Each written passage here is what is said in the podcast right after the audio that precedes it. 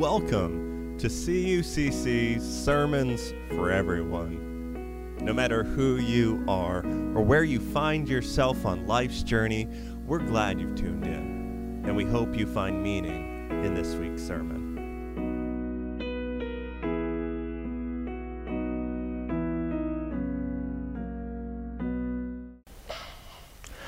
Well, as we get ready to kick off our programmatic year next week, and as many in our community have just started new school years or, or just seeking to set new intentions for the fall, we decided to dig into the Proverbs for two weeks for some words of wisdom. All right, right in the middle of our Bibles, we have a, a lesser read book in which the ancient wisdom teachers of old used proverbial sayings or short stories to get at lessons of the heart, right? Lessons of life. Uh, last week, we considered the way of the slug, right?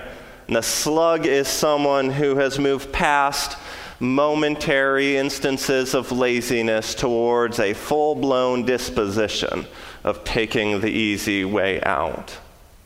In our passage, we read of a slug or a sluggard who let his vineyard fall into disrepair, awakening one day to the reality that slow and steady neglect had led to irreparable damage.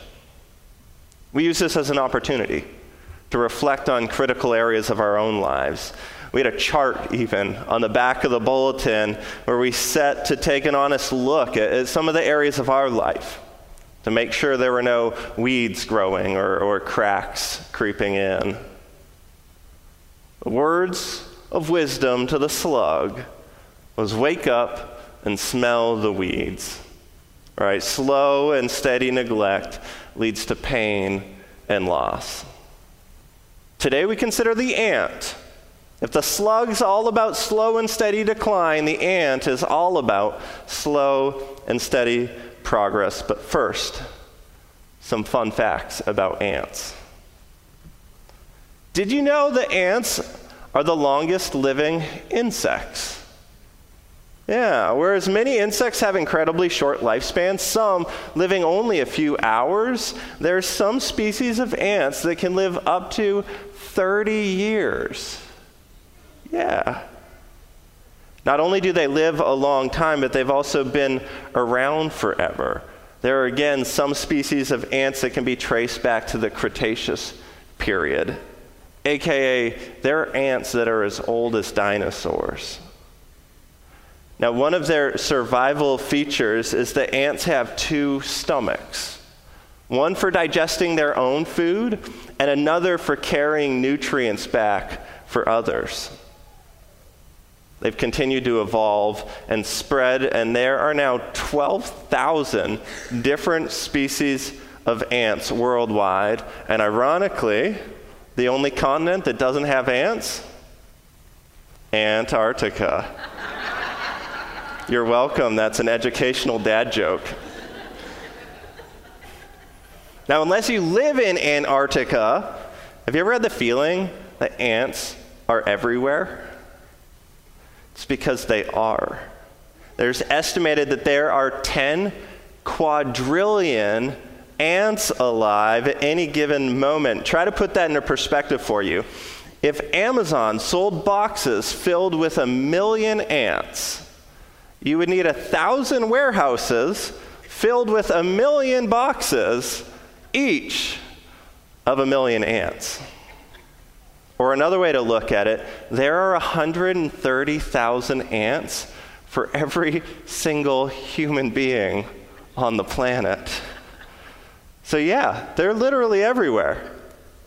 It then, I'll stop at some point, but I had too much fun with this this week. It then shouldn't surprise you that ten quadrillion ants can do some serious damage. It's estimated that in the U S alone, approximately three billion dollars a year is spent on veterinary and medical bills due to ant bites, and five billion dollars every year on property damage as a result of carpenter ants. They live forever, they're literally everywhere, and finally they have superhuman strength. There are some species of ants that can carry over a hundred times their body weight, and they'll carry even larger objects working together. That would be like me carrying a full-size forklift in both arms. You get the point. Ants, they are small, but they're quite remarkable, so much so that the wisdom teachers of old, they observed the ant and used them as an example of how one might thrive in the world. So let's read one of those teachings together, and then we'll spend some time talking about our own lives. So from Proverbs six, verse six to eleven. Go to the ant, you sluggard. Consider its ways and be wise.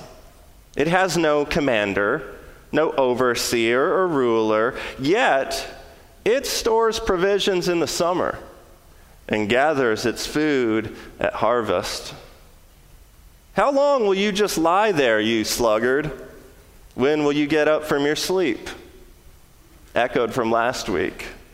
A little sleep, a little slumber, a little folding of the hands to rest, and poverty will come on you like a thief, and scarcity like an armed man.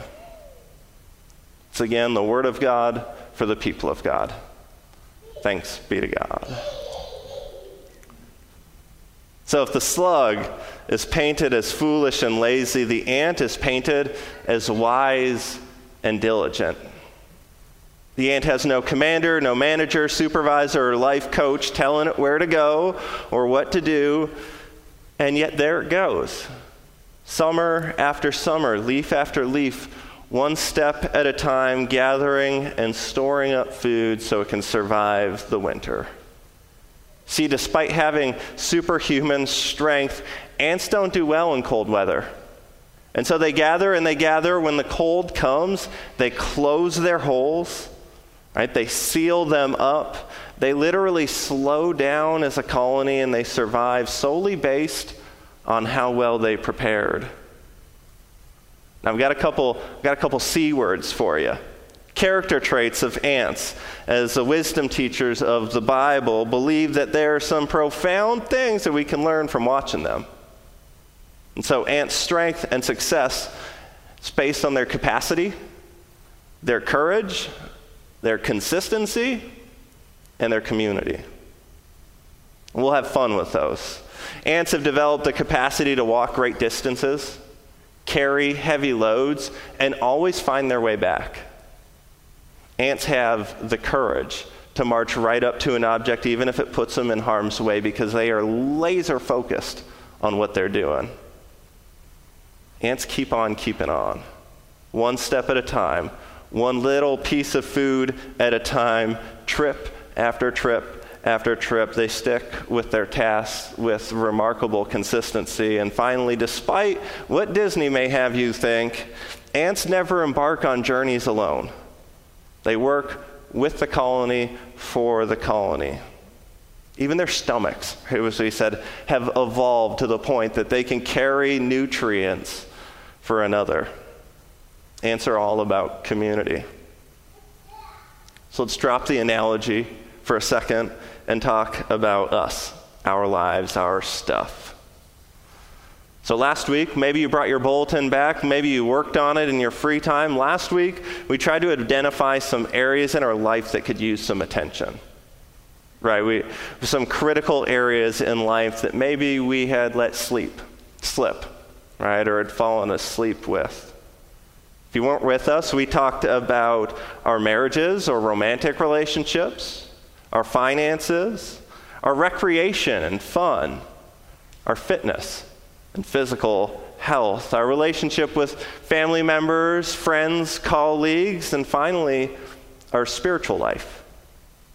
We recognize that in some of these critical areas, we've all likely developed some great habits and subsequently are, are doing well, running smooth, free of weeds, and are adding to our life. We also recognize that there may be some areas in which We're just winging it, right? Avoiding it, maybe even straight up neglecting it.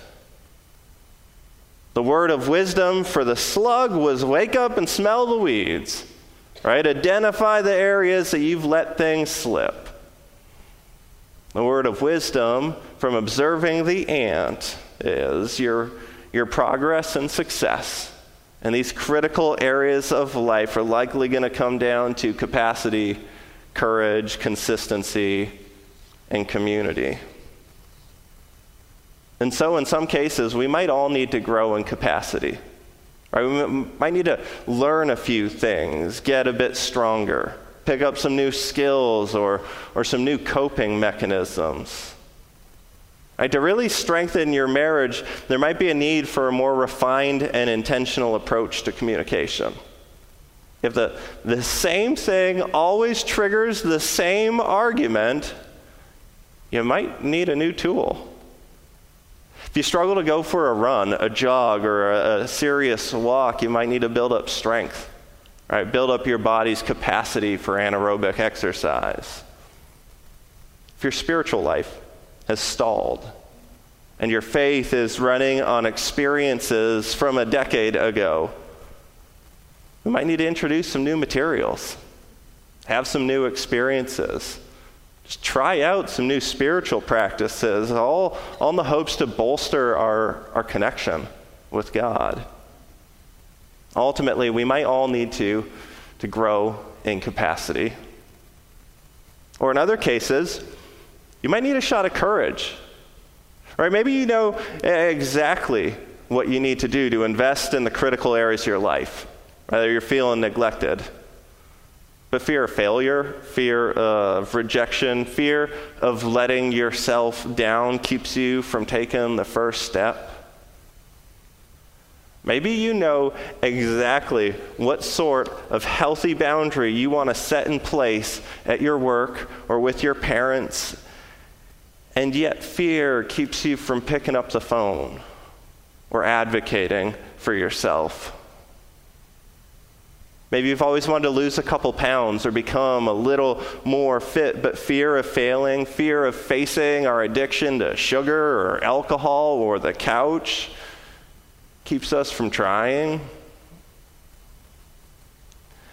Maybe you were taught that you cannot question the church, question your faith, question the Bible, and there's fear associated with asking potentially potentially heretical questions.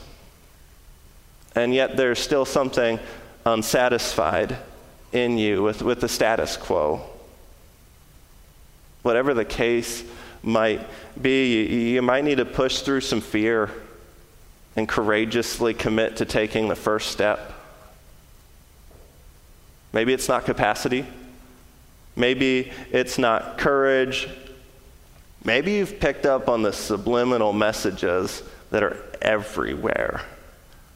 The messages that tell you that there is a quick fix for every one of your problems. There's a supplement that will make you feel better, a magical stock that will make you millions, a vacation that will heal everything, a drug that will bring back your joy, an affair that will make you feel alive again, or an achievement that will finally make you love yourself. From overnight shipping to thirty-day body transformations, we want it, and, and we want it now. The problem is sustainable growth rarely works that way. Often the thing that's needed is just a little bit of consistency. Finding something good, a good habit or two, and sticking with it over and over, step after step. Look at a, a proverb on finances as an example. In Proverbs thirteen, we read, "Dishonest money, it dwindles away. But whoever gathers money little by little makes it grow." There is no breakthrough idea. I'm looking at financial planners out there. I'm not trying to give any advice. But it's an ancient reminder, right, that, that consistently looking for a get-rich-quick scheme, right, or a loophole that we can bend to our own benefit not only does it not work all the time, it's not the healthiest way to approach life or money. Whoever gathers money little by little makes it grow, little by little, one step at a time, the way of the ant. And finally, to see progress in areas of our life that need some attention, we might we might need to place a little less value on, on the finish line, the grand prize is still step by step, or, or the achievement of it all, and simply take pride in waking up and doing it, waking up and doing it again, over and over. And now finally, if you really want to make progress, if you really want to multiply the effects of your effort, from the ant we learn not to go at it alone. With the colony, for the colony. Whether it's our marriage, our hobbies, our fitness, our spiritual life, we don't go at it alone. Don't be your only teacher. One of the most remarkable things about the church to me is that at no time ever was it an individual pursuit.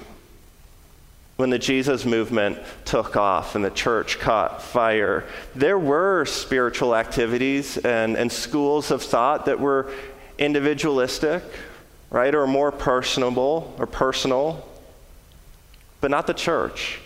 From the very first Pentecost in an upper room to this very worship service this morning, the church has always gathered together. Love of neighbor has always stood right next to love of God. That's why this place matters so much, right? It's why gathering together for moments of worship, for fellowship, for, for United Fall Fest, it's why it matters so much.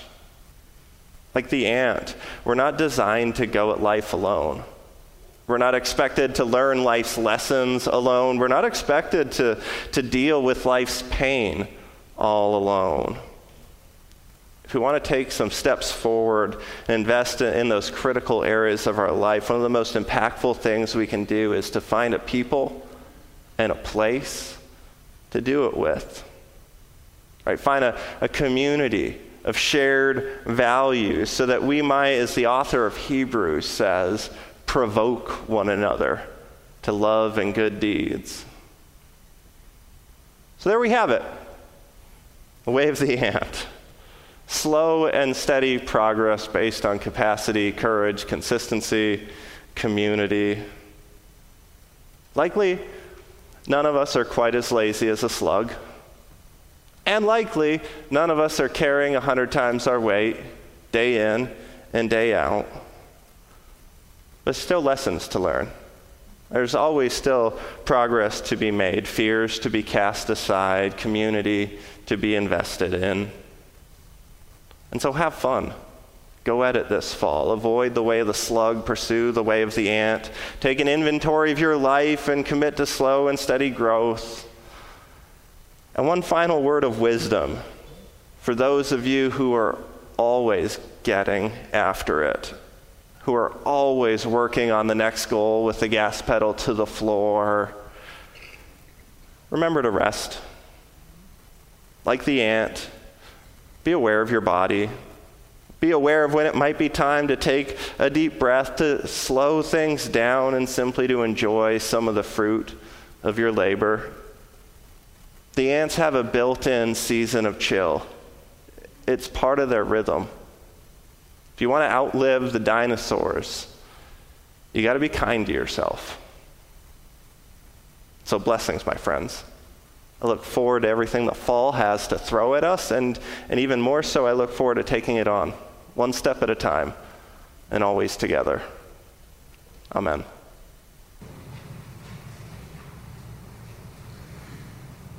Thank you.